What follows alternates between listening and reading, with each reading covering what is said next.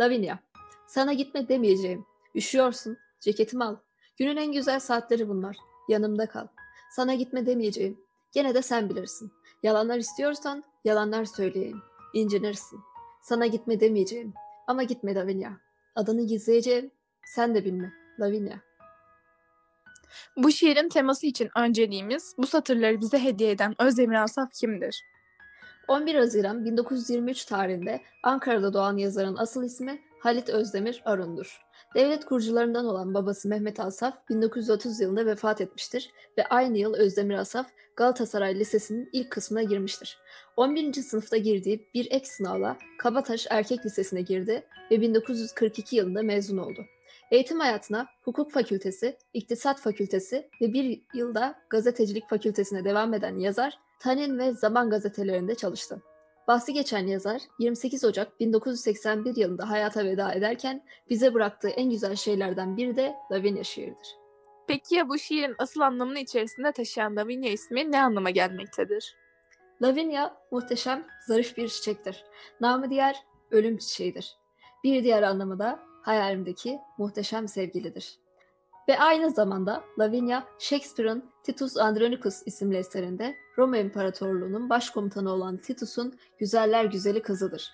Tamora'nın iki oğlu tarafından tecavüze uğrar ve babası Titus tarafından öldürülür. Peki Lavinia şiirinin asıl yazılma amacı nedir? Lavinia, Özdemir Asaf'ın okul yıllarında aşık olduğu bir kıza yazdığı şiir olarak bilinir. Karşılıksız bir aşkı anlatır. Şair, Lavinia şiirini yazdıktan sonra şiir yarışmalarından birine göndermeye karar verir ve şiirinin beğenilmesiyle birlikte yarışmayı birincilikle kazanır.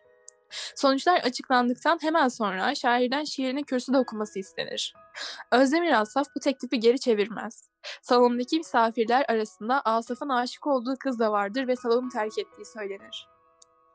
Özdemir Asaf'ın büyük tutkuyla aşık olduğu ve karşılık alınmadığı kişi Mevhibe Meziyet Beyat'tır. Ancak Mevhibe Hanım'ın Özdemir Asaf'a karşı en ufak bir ilgisi yoktur. Asaf'a yıllar sonra dillere destan olacak bir şiir yazdıran bu aşk karşılıksız ve umutsuzdur. Mevhibe Hanım'ın gönlünde ise bir başkası, ressam olan hocası Edip Hakkı Köseoğlu vardır. Ve bir de usta gazeteci İlhan Selçuk. Ancak İlhan Selçuk o yıllarda hareketli bir gençlik yaşamaktadır ve Mevhibe Hanım'a göre biri değildir. En sonunda Mevhibe Hanım'ın dünya evine girdiği kişi oyuncu Öztürk Serengil olur. Ancak evlilikleri uzun ömürlü olmaz ve ayrılırlar. Mevhibe Hanım'ın en yakın dostları arasında olan Melda Kaptan, arkadaşına olan bu yoğun ilgi hakkında şunları söylemiştir. Korkunç bir sezgi gücü vardı Mevhibe'nin. Yüzüne bakar bakmaz sizi tanır, anlar, ruhunuzun en derin köşelerine kadar kavrardı. Küçücük bir bakıştan, mimikten, jestten tüm karakter haritanızı çıkarabilirdi. Özdemir Asaf bu yüzden ona öldürmekten daha beter anlıyorsun insanı demişti. Çok keskin gözleri vardı.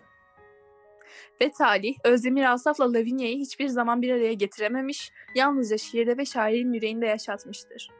Kalbi kırılan şairimiz Lavinia'sına duygularını asla açamaz.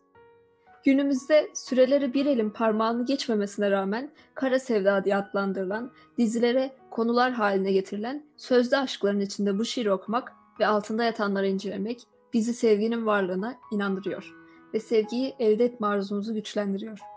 Adını gizleyeceğim, sen de bilme Lavinia. Özdemir Asaf, Lavinia'sının adını gizledi ve Lavinia'sı Mevhibe Mezi Beyat hiçbir zaman bilemedi. Bilseydi birlikte olurlar mıydı sanmam. Belki de böylesi geride bu şiir bırakıldığı için çok daha iyi oldu. Edebiyat tarihinin en önemli isimlerinden Özdemir Asaf'ın Lavinia şiirini inceledik. Ben Deniz Ezgi Yalçıntaş ve arkadaşım Ceren Aslan hepinize sanat dolu günler dileriz. Beyler bayanlar bir sonraki bölümde görüşmek üzere.